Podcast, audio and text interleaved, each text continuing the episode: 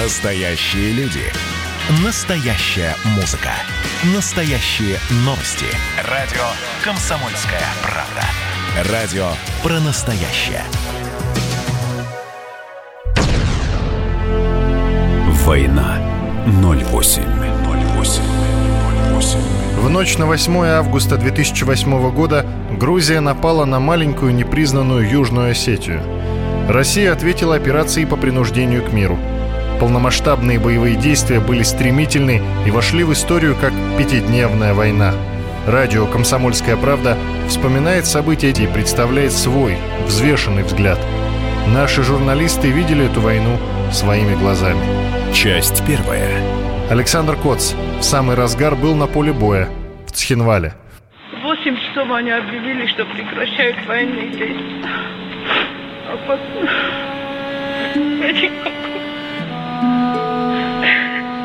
Люди, конечно, расслабились. Все легли, отдохнем хоть сейчас.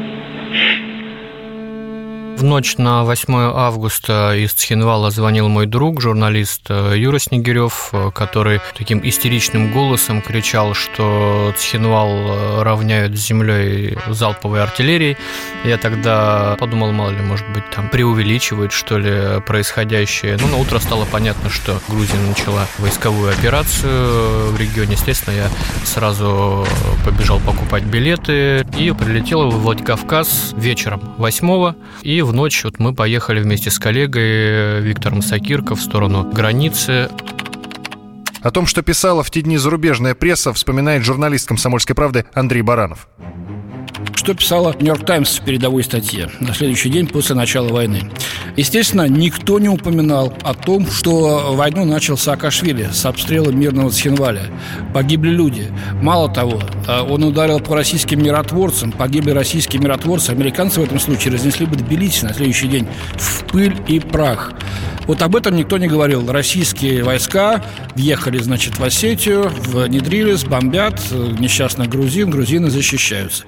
Александр Коц продолжает уже нескончаемым потоком шла военная техника в сторону Цхинвала. Мы сели в колонну медиков, УАЗики маленькие в таблетке, доехали до города Джавы, где пересели в джипы ополченцев и уже доехали на а, возвышенность над Цхинвалом. Там располагались вот те войска, которые уже успели подойти. Их было немного. Это была артиллерия, батальон тактические группы 58-й армии. Там ситуация была очень сложная. Единственная дорога, которая вела в город э, Зарская дорога, она э, простреливалась грузинской артиллерией насквозь. Буквально при нас сожгли сначала две э, шишиги, одну БМП. Здесь же был командующий 58-й армией генерал Анатолий Хрулев. И в городе на тот момент работала одна группа разведки Ухватова. Он позже получил Героя России. И вот эти разведчики, они нашли какой-то путь через лесополосы, как можно войти в город, не подвергаясь обстрелу со стороны грузинской артиллерии. Кто ведет войны, кто посылает воинов Победы освещать пролитой вражеской кровью. Идут отряды, солдаты латают раны. Упрямо, прямо, кровь как из крана. Гаснут лампады в храмах, когда хоронят героев. Еще живые готовятся к последнему бою. Солдат смотрит в небо, но не видит Бога. Сам себе шепчет, потерпи немного Собственно, вот я заскочил на БТР, э, на который сел командующий 58-й армии, и вот мы колонной батальон-тактической группы выдвинулись э, в сторону Цхинвала. Колонна была, так скажем, колонной смертников, потому что задача была отвлечь на себя основной огонь э, грузинских войск, которые в тот момент прямой наводкой долбили по батальону миротворцев. Отвлечь на себя огонь, чтобы можно было эвакуировать миротворцев и около 100 гражданских, которые прятались у них в подвале. До сих пор, спустя 10 лет, э, вспышками вот эпизода этого боя, я помню, как мы спускаемся, э, поворачиваем на улицу Герцена, которая как раз ведет в сторону штаба миротворцев. Я вижу двух грузинских солдат в натовском камуфляже. У меня еще мысль такая, наверное, от своих отстали. Вот, и как-то странно, что их, в них не стреляют, и они не стреляют. И дальше по направлению движения мы едем по дороге. Я вижу, что за каждым фонарем стоит по грузинскому солдату. Э, у них в руках оружие. В итоге колонна вдруг останавливается, я слышу стрельбу в голове колонны, вижу за одним из э, фонарей пулеметчика грузинского, и ствол прям вот направлен в мою сторону. Успел закричать пулеметчик слева, перекатываясь с брони, начал падать на асфальт. И помню, что вот э, Денис Ветчинов, он как-то сразу в самом начале еще бросался в глаза. То есть у него и походка, и манеры такого матерого спецназовца, хотя он числился в 135-м полку замкомандира по воспитательной работе, замполит. Но при этом у него был боевой опыт в Чечне. И он сразу встал, сразу уничтожил этого пулеметчика. И там такие густые кусты роз росли. Выныривают два грузинских солдата. Причем у них какое-то оцепенение. Видно, что им страшно, видно, что они не знают, что такое война. А 58-я армия все-таки самая воюющая на тот момент армия в России соединение. И на твоих глазах э, начинается бой, когда люди стреляют друг в друга в упор. То есть с 5, из 10 метров. И вот этих двух, в них стреляет и гостинский спецназовец Инал Базаев, командир третьего батальона спецназа. И видно, как э, пули разрывают одежду на них. Куски э, бронежилета отлетают, потому что стреляют в упор. Отлетает керамика. Дальше за ними еще два тела выглядывают. Инал бросает туда гранату, они падают. И убитые люди, они вот ведь тоже это в мозгу отпечаталось, они э, как-то оседают, как будто бы складываясь. То есть не по-киношному отлетают там на 30 метров, а, а вот просто складываются на месте, оседают. И вот начинается э, стрельба со всех сторон. В какой-то момент нас начали зажимать, э, по колонне прямой наводкой танки били, но при этом вот э, страшно было, но не было паники. От паники, наверное, спасало то, что вокруг меня вот были эти бойцы российские в какой-то звериной сосредоточенности, от которой веяло какой-то уверенностью. То есть они все знали свое место, каждый, и все выполняли вот свою работу, свой вот обычный подвиг. В какой-то момент мы решили уходить в хвост колонны, и вот я помню, что я бежал за Денисом Ветчиновым, и выскочили там, по-моему, трое или четверо грузинов, всех их одной очередью положил. Потом еще кто-то выскочил. Я даже спустя сутки это вспоминал только вот вспышками, потому что соединить как-то вот в одно связанное воспоминание это очень сложно. И в какой-то момент он поднялся на дорогу, а на меня из кустов вылетел силуэт. Я вот не видел лица. Я видел силуэт, натовский камуфляж. Я успел крикнуть «Не стреляйте, я журналист». Не стреляйте и инстинктивно прикрыл голову руками, согнув в локтях, и почувствовал очень сильный удар э, по руке, как будто, я не знаю, дубиной на отмашь э, ударили. Меня развернула инерция, и я упал на землю. В те секунды у меня было полное ощущение уверенности в том, что меня сейчас добьют. Хотелось очень сильно так сжаться, чтобы пули от тебя отскочили. Секунд 15-20 я ждал этого выстрела. Выстрела не последовало, я аккуратно обернулся назад, а тут грузинский солдат уже лежал мертвый. Я поднял а, голову к дороге и увидел, что это как раз Денис э, его успел застрелить, он на тот момент уже был ранен. В течение полутора часов мы лежали там, не могли поднять головы, потому что очень плотный обстрел, нас закидывали гранатами, Денис еще уничтожал там и другие бойцы, те, кто нас закидывал гранатами, у меня еще два осколка в ногу влетело. Где-то полтора часа мы вот там лежали. Денис к тому моменту уже был, к сожалению, мертв после множественных ранений, в том числе в голову. И у нас там было несколько человек, и военных, и вот Витя Сакирка, единственный не раненый, кстати, среди нас, а, который выпал с дороги, когда увидел, что я от потери крови уже начинаю терять сознание, и остановил выходящую из боя БМП с такой огромной пробоиной в борту. Мы туда быстренько загрузились, поднялись наверх на Зарскую дорогу, где мне сделали первую перевязку, и уже оттуда нас эвакуировали сначала в Джаву, а потом уже из Джавы в Алагир. Алагир – это под Владикавказом, где на тот момент был развернут надувной госпиталь МЧС. Хороним молодых за стариками слепо Вспышка справа, засада слева. Слышишь, передай письмо моей маме. Брат, бинты, перевяжу раны. Пожил мало, не повидал сынишку. Слезы, реакция на эти яркие вспышки. Нам крышка ну и, собственно, у Саакашвили почти получилось. То есть, э, если бы 9 августа вот эта колонна, в которой я был, не заткнула вот эту дырку на границе около миротворческого батальона со стороны грузинского села Зимоникази, они бы взяли Цхинвал в кольцо и все. Видимо, это наша карма, Майору Денису Ветчинову, который спас Александра Коца и других российских журналистов, посмертно присвоено звание Героя России. Война 08. 08. 08. В ночь на 8 августа 2008 года Грузия напала на маленькую непризнанную Южную Осетию. Россия ответила операцией по принуждению к миру. Полномасштабные боевые действия были стремительны и вошли в историю как пятидневная война. Часть вторая. Дмитрий Стешин находился в горе по другую сторону фронта. Принесло меня в Грузию 6 числа, 6 августа. Я поехал на сопредельные территории, потому что там война началась не внезапно, а ситуация накалялась за несколько месяцев. Взаимные обстрелы, там э, кого-то утаскивали за линию фронта. Из Цхинвала уже была эвакуация мирных жителей, стариков вывезли еще в июле, кажется, в середине июля на автобусах. Очистили город. В общем, все готовились к войне. И за мной следили спецслужбы грузинские. Я жил в первой попавшейся гостинице, поселился, помню, пришел пришел днем после уборки номера, после каких-то встреч увидел, что в идеально выметенном номере а, в центре стола стоит пепельница, и в ней затушен сигаретный окурок. Это такая примочка спецслужб показать, что ты под наблюдением.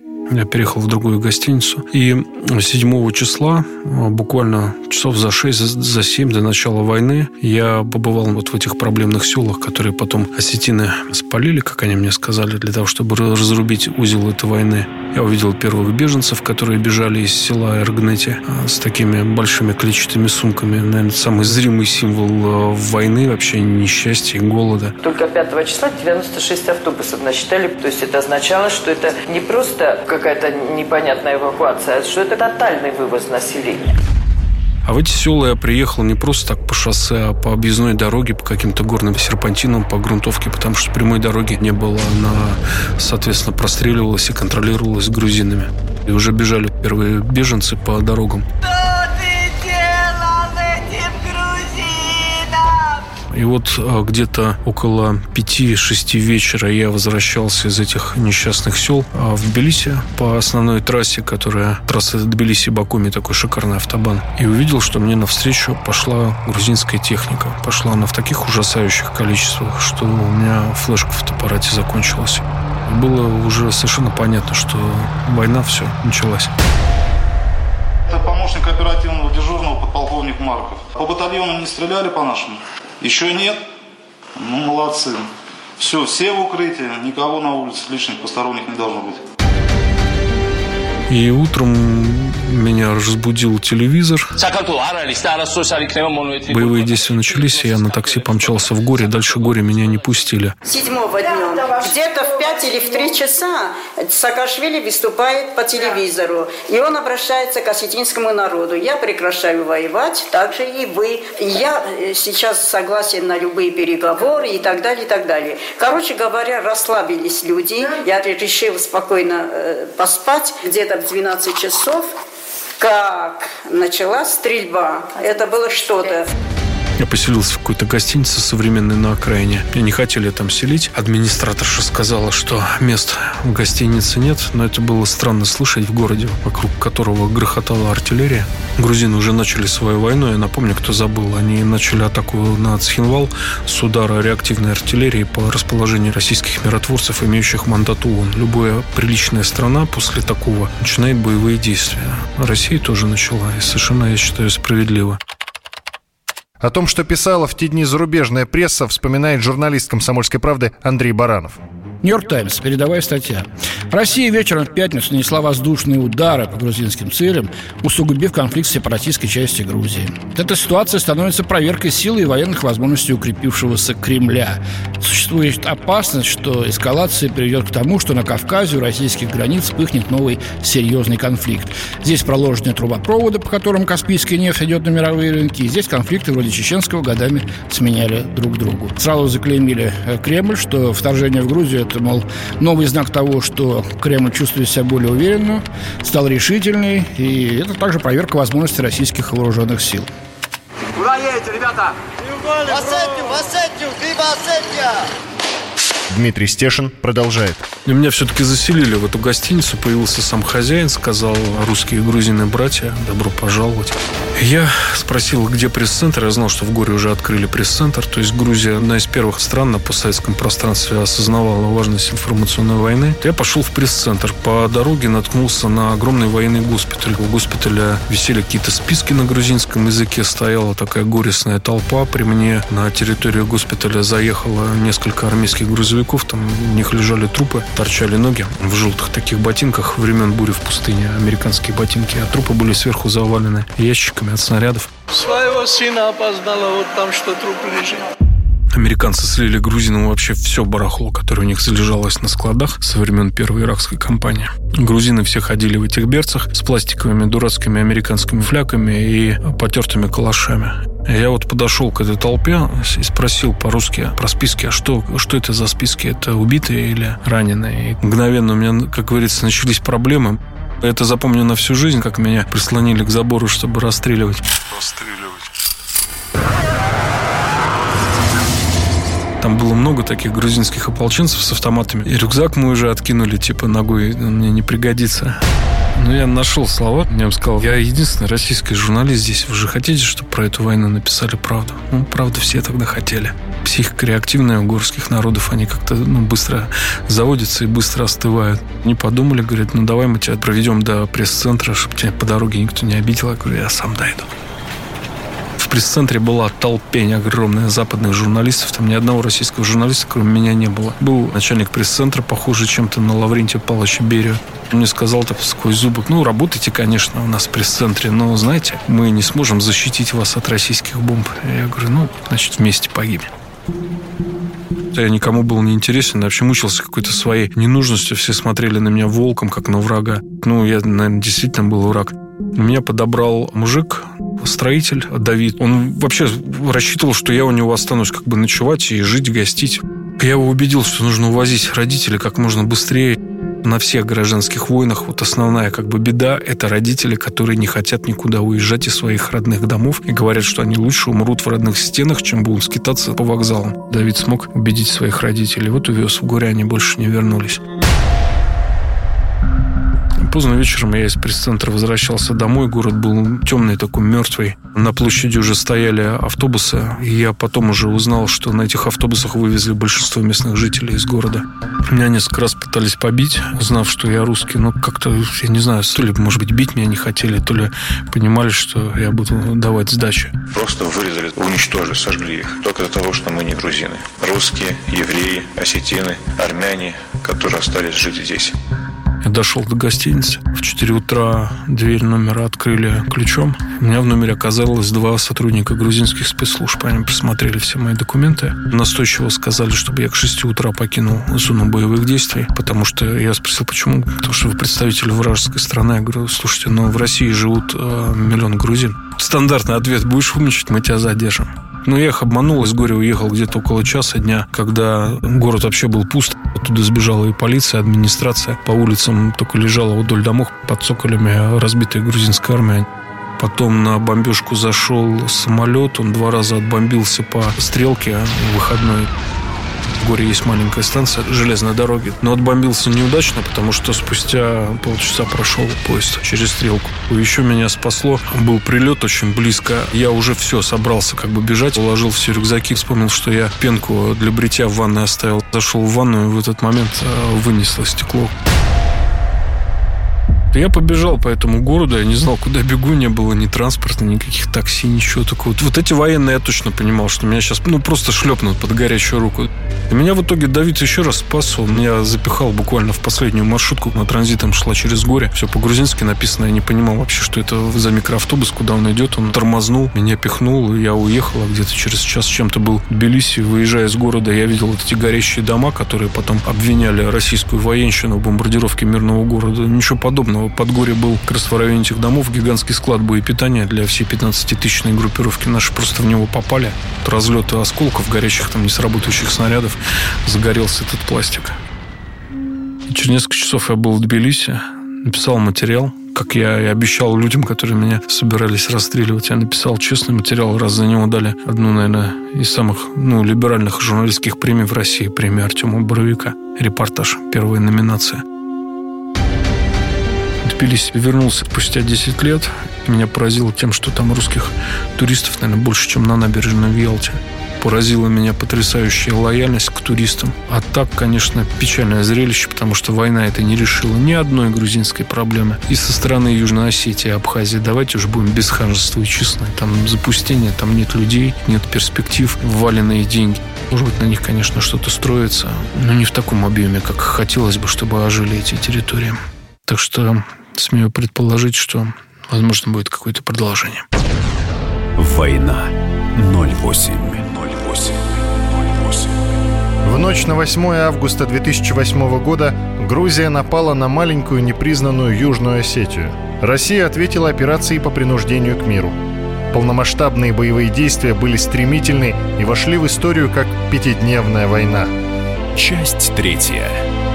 Рассказывает политолог Надана Фридрихсон. Она хорошо помнит предысторию событий. На мой взгляд, это все закономерное и ожидаемое следствие и развала Советского Союза, и событий 90-х годов, когда была война между Грузией и Южной Осетией, между Грузией и Абхазией, и закономерное следствие той политики, которую проводил Михаил Саакашвили. К сожалению, пока приходится констатировать, что пятидневная война не была последней в регионе, не была последней для Грузии. Проблемы между Грузией и Южной Осетией начались уже в 2004 году. Вот отгремела война 90-х. Худо-бедно было подписано какое-то вот соглашение о поддержании мира. Эдуард Шеварнадзе, кстати говоря, действительно делал много для того, чтобы этот хрупкий мир, а он был очень хрупкий, его поддерживать буквально в ручном режиме. Жители Южной Осетии, грузины, они не очень между собой общались, потому что, понятно, были погибшие, была взаимная неприязнь. Но год Шеварнадзе, начинается 2003 год, ноябрь, приходит молодой, амбициозный Михаил Саакашвили. Вот почему-то он считал, что это вот точно, обязательно, непременно получится, а там будь как будет. И вот когда я стал разбирать его политику с самого начала, мне показалось понятным, почему в итоге он принял решение в августе 2008 года силой реинтегрировать Южную Осетию. Так вот, Саакашвили, которому была поставлена задача, во-первых, а, и западными партнерами наладить экономику Грузии, чтобы она стала, скажем так, состоявшимся государством. Плюс давайте не забывать обещания, которые Саакашвили давал населению, что поднимется социальный уровень, что все проблемы будут решены. И, конечно же, он поднимал вопрос о реинтеграции. На тот момент еще даже Аджарии. Там тоже проблемы были большие. К сожалению, после конфликта 2004 года между Грузией и Южной Осетией отношения Москвы и Тбилиси и, как следствие, отношения Грузии и Южной Осетии с каждым месяцем, с каждым годом стали не просто ухудшаться, все это открыто и откровенно катилось к войне – это действительно уже был просто вопрос времени. Потому что Саакашвили с пятого года стал рассказывать, что Россия обязана вводить свои военные базы. А там была сложная история, если посмотреть по договоренностям. Мы просили больше временной период, чтобы эти базы вывести. Но с пятого года Саакашвили сказал, нет, вот здесь и сейчас.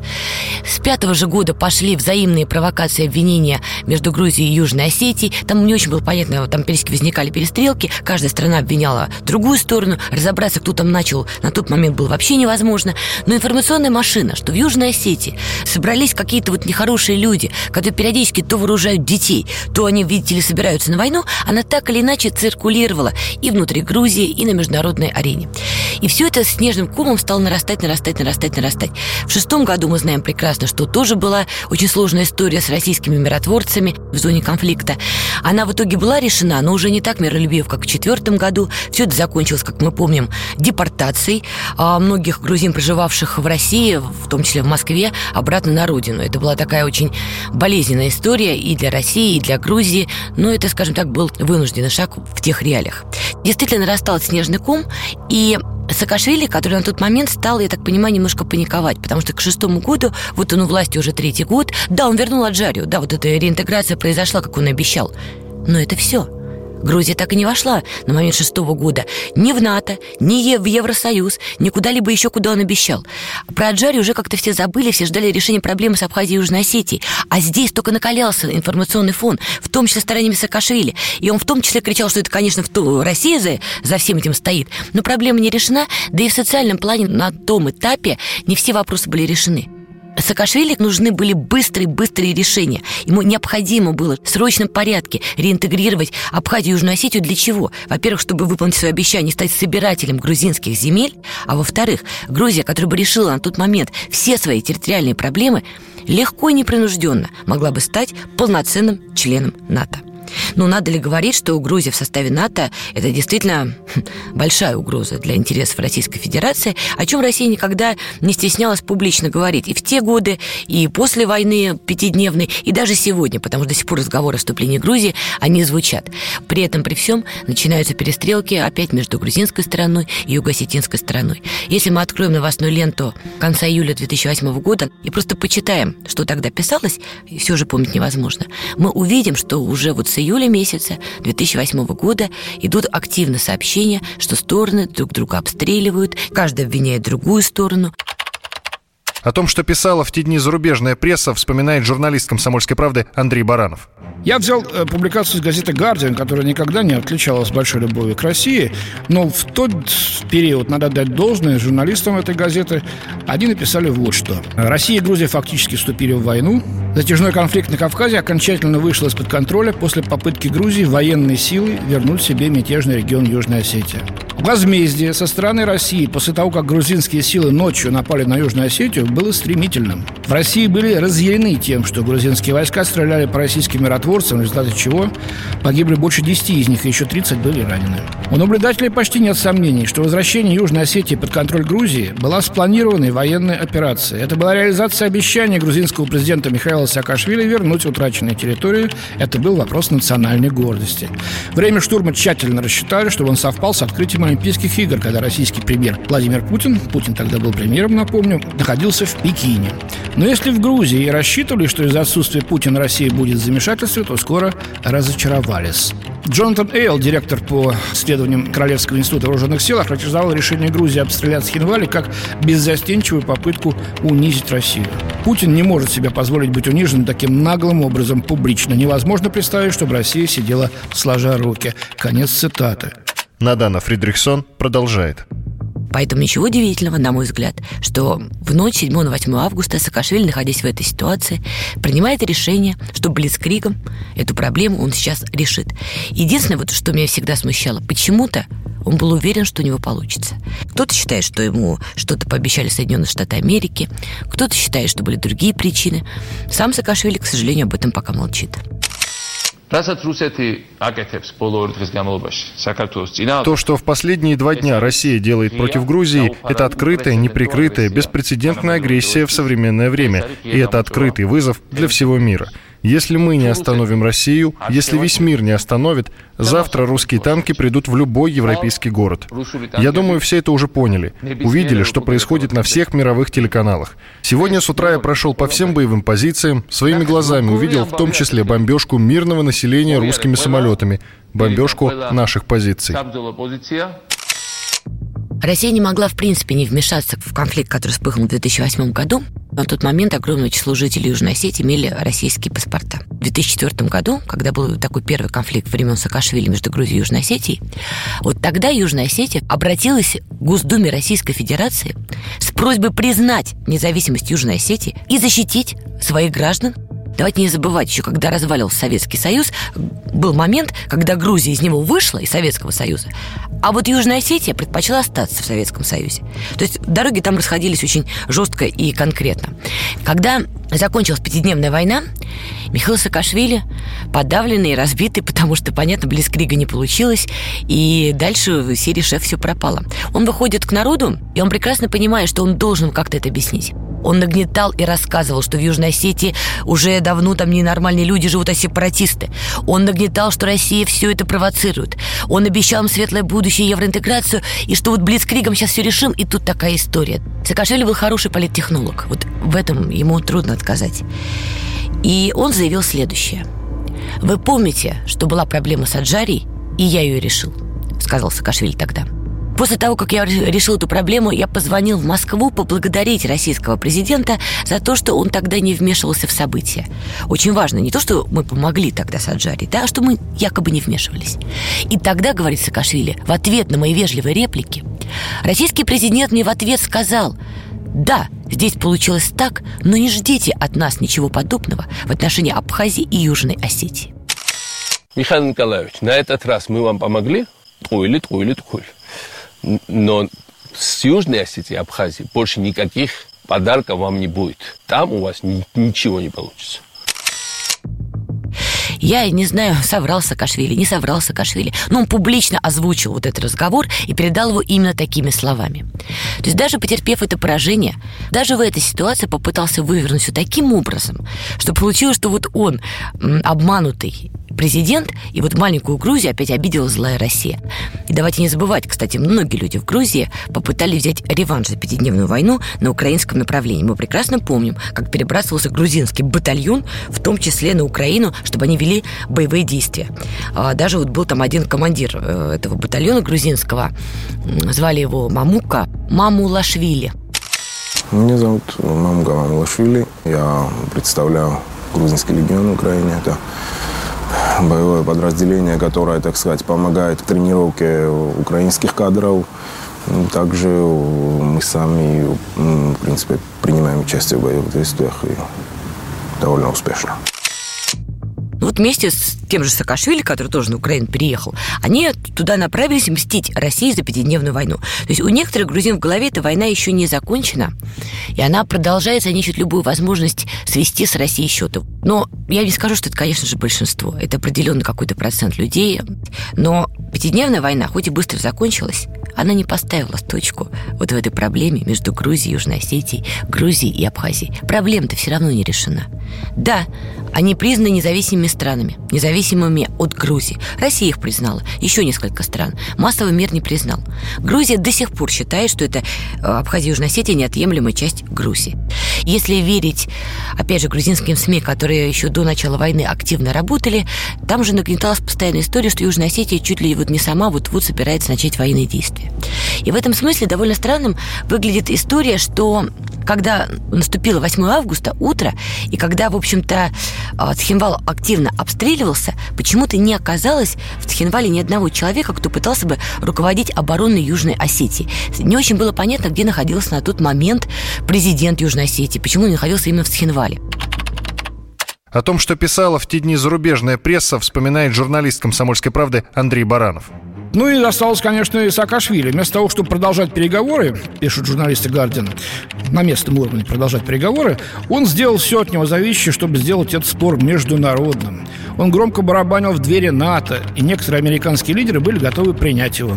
А республиканский кандидат президента Джон Маккейн, тогдашний, даже получил крест Святого Георгия, высшую грузинскую награду за посещение Южной Осетии в прошлом году, грузинской части Южной Осетии, то есть в 2007 году.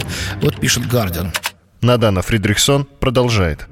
Если верить грузинским СМИ, они же готовили сами нападение. Значит, по идее, уж Хинвал должен был охраняться уж точно большим количеством вооруженных людей. Но ничего подобного не произошло. Такое было впечатление, что Цхинвал не ожидал, что вот это все начнется. Война 08. 08. В ночь на 8 августа 2008 года Грузия напала на маленькую непризнанную Южную Осетию – Россия ответила операцией по принуждению к миру. Полномасштабные боевые действия были стремительны и вошли в историю как пятидневная война. Часть четвертая.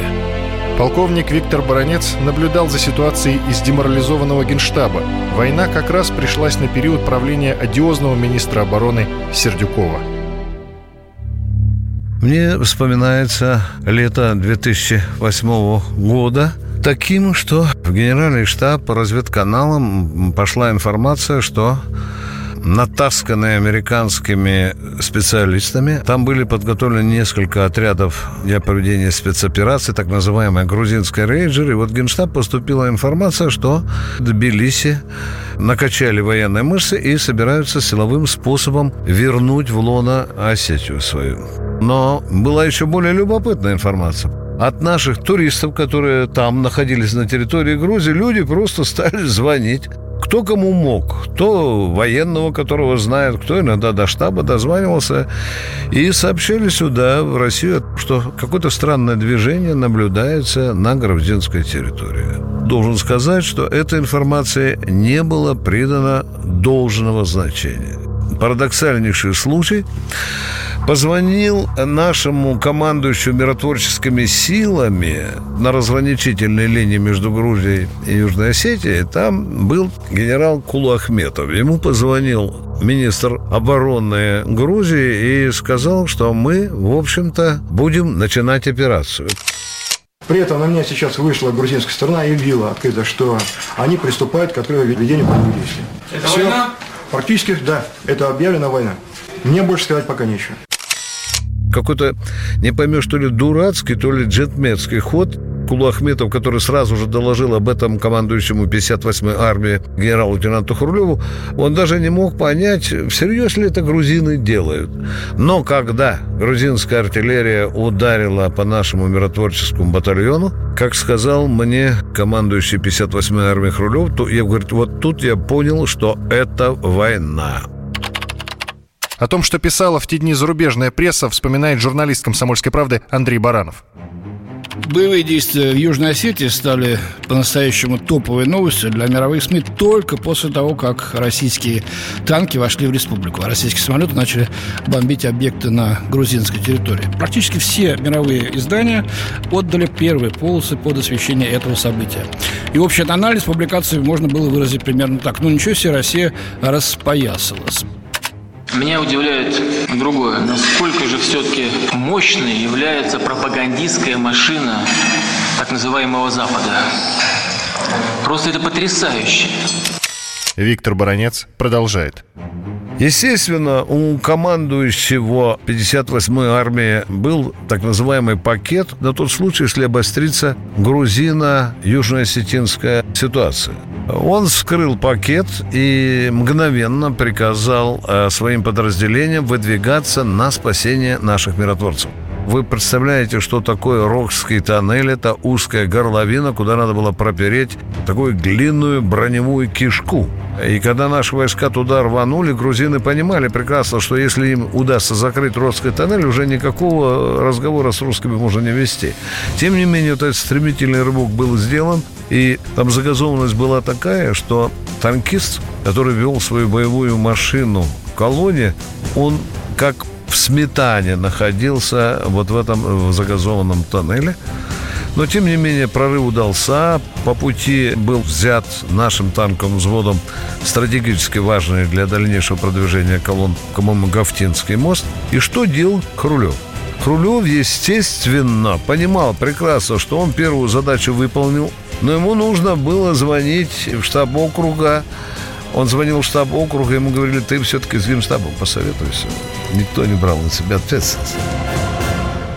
Итак, август 2008 года, Генеральный штаб Министерства обороны. Началась война. Министра обороны не, Сердюкова не могут найти.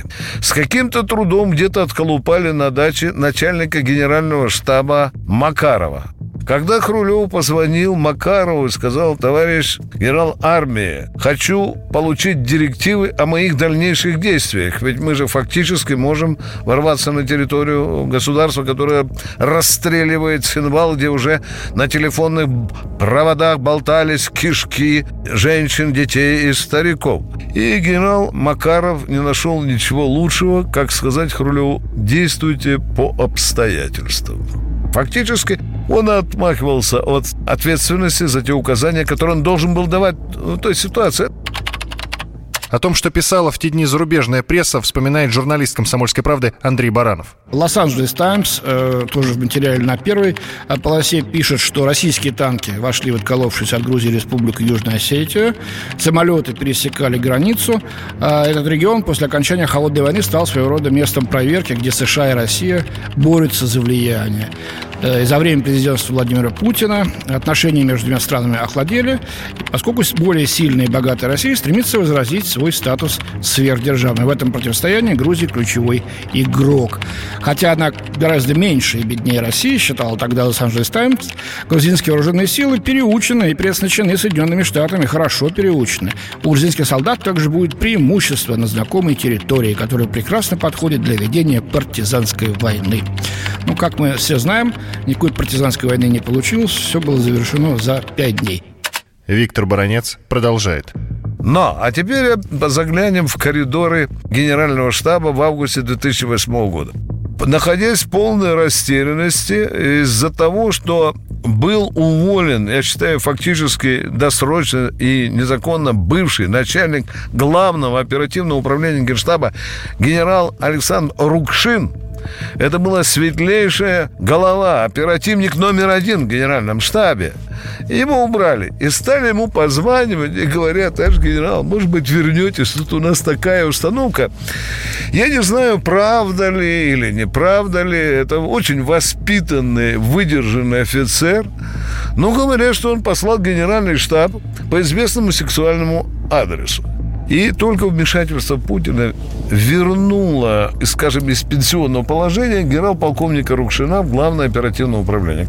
И с кем бы я из генералом не говорил, и в 58-й армии, и в Южном округе, в генеральном штабе, сказали только решительные действия тогдашнего премьера, я же вам не говорю президента Путина, они помогли армии прийти в себя. Действия грузинских властей в Южной Осетии – это, конечно, преступление. И прежде всего это преступление против своего собственного народа. Потому что нанесен смертельный удар территориальной целостности самой Грузии. А значит, огромный ущерб ее государственности. Трудно себе представить, как можно после всего случившегося и после того, что еще происходит, убедить Южную Осетию – войти в состав грузинского государства. Но многое уже было потеряно. Все-таки, вы понимаете, о силе интенсивности боев во многом говорят потери с нашей стороны. А бои шли не по-детски. Я помню, какую, в общем-то, весьма острую, мягко скажем, оценку после войны давал и Путин, и президент э, состоянию наших войск в этом конфликте. В 2008 году российская армия была такой, до какой степени ее довели. Я помню, что мне с великой печалью с горечью в душе приходилось писать о том, что, в общем-то, и боевая техника не всегда выдерживала тот режим, который нужен был, и подготовка офицерского состава, в общем-то, прихрамывала. О том, что писала в те дни зарубежная пресса, вспоминает журналист «Комсомольской правды» Андрей Баранов. Нью-Йорк Таймс отмечала, что Россия успешно достигла нескольких целей. Изменение ситуации в регионе, поражение грузинских войск и усиление давления на своего давнего противника Михаила Саакашвили. При этом отмечено в публикации, что, согласившись на прекращение огня, российское руководство сумело вовремя остановиться, чтобы избежать открытой конфронтации с Западом в духе холодной войны. Виктор Баранец продолжает. А теперь ответвление грузинской войны. Вы знаете громкое дело оборонсервиса, вы знаете, что за попу брали Сердюкова, вы знаете, что он по уголовным делам фигурировал. Мы же ждали, что, в общем-то, Фемида наша разберется объективно, и вдруг у него амнистия. И вдруг оказывается, что значительную роль в этой амнистии сыграло то, что бывший министр или тогдашний министр обороны России Анатолий Эдуардович Сердюков оказывается участник вооруженного конфликта, который героически защищал интересы России на полях битвы с Грузией. И это сыграло очень серьезную роль, скостило ему суровость тех очень крутых статей, которые, в общем-то, светили ему за те проделки, которые он натворил с армией, со своей бабской, извините за выражение, командой, со своими этими куртизанками и так далее. Это вот тоже отголоски войны. Я считаю, что война с грузинами стала той последней точкой, когда Кремль очень хорошо понял, что дальше тянуть с реформы армии нельзя. Война 08.